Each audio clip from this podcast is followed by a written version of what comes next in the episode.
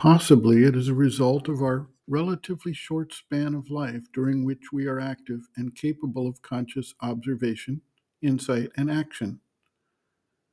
The period of childhood is mostly involved with development of the body, the vital force, and the mind to the point where they can become functional and effective within the life of humanity.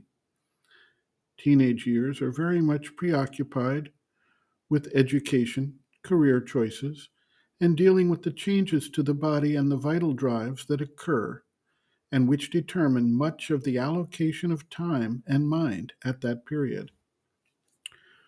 When the individual enters the late teens and into his 20s, he then has to focus on how he fits into the society, how he is to support himself, possibly developing a family life along with career, and addressing the interests he has focused on.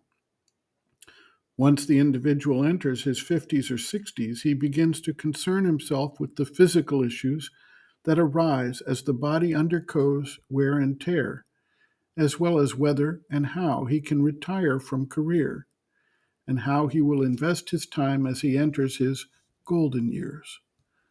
Thereafter, particularly if the body or mind have suffered from any deterioration, much time is spent in dealing with the limitations one faces. We then have to subtract from the active time of life, when focus could be placed on finding and bringing forward the influence of the soul, time spent in sleep, or purely mechanical routines of eating, exercise, relaxation, and entertainment.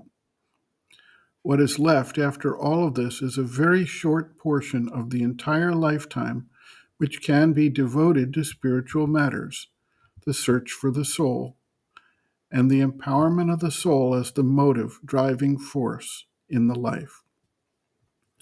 Of course, there are exceptional individuals or circumstances, such as those who are born with a spiritual development far advanced or who become mature and ready for spiritual growth and expression, who may have some extraordinary shock or experience that moves him into the spiritual life at an early age or a mid stage of life, superseding all of the normal interests and activities recounted above. However, and whenever it happens, the individual is still faced with the need for focused effort and generally he experiences a degree of impatience at how hard or how long the path is. Milarepa, the great Tibetan ascetic yogi, underwent extreme pressures to reach his goal of attainment of realization within that one human life, and he eventually even fell into a state of deep, suicidal despair at one stage of his seeking.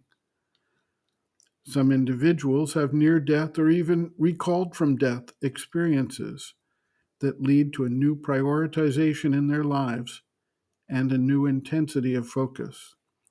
Yet, it still takes time to shift the standpoint, to recognize the voice of the soul, to bring it to a place of mastery over the outer nature, and to train the mind, life, and body to carry out the spiritual intention in their lives to the exclusion of other motives.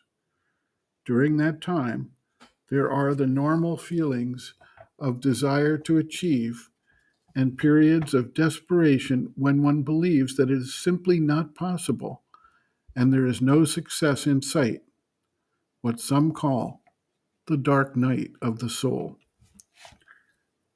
Human impatience leads generally either to rajasic vehemence and an attempt to storm the gates of heaven, or to tamasic depression or despair. Neither of these reactions, however, are especially fruitful or helpful. In fact, they can represent serious delays and setbacks. A sattvic approach with balance, understanding, and patience, coupled with a steady, ongoing, and unflagging effort is much more likely to bring about the desired result. We remain so attached to the specific individual lifetime in this specific body life mind complex that we easily give in to these moods. If we recognize the timeless nature of the divine force and intention, and recognize that progress is not limited to one lifetime, there can be some solace about the lack of progress. It is, however, necessary to also guard against a too lackadaisical approach that fails to focus the attention and consciousness on what needs to be done, with the idea that it may happen in some future lifetime. The mother writes, quote, But you must not be in a hurry. You must not be impatient. You must be very persevering. You do the wrong thing 10 times for every time that you do the right thing. But when you do the wrong thing, you must not give up everything in despair, but tell yourself that the grace will never abandon you and that next time it will be better. So, in conclusion, we shall say that in order to know things as they are, you must first unite with your soul. And to unite with your soul, you must want it with persistence and perseverance. Only the degree of concentration on the goal can shorten the way. End quote. Reference Sri Aurobindo and the Mother, Our Many Selves, Practical Yogic Psychology, Chapter 6, Some Answers and Explanations, page 187.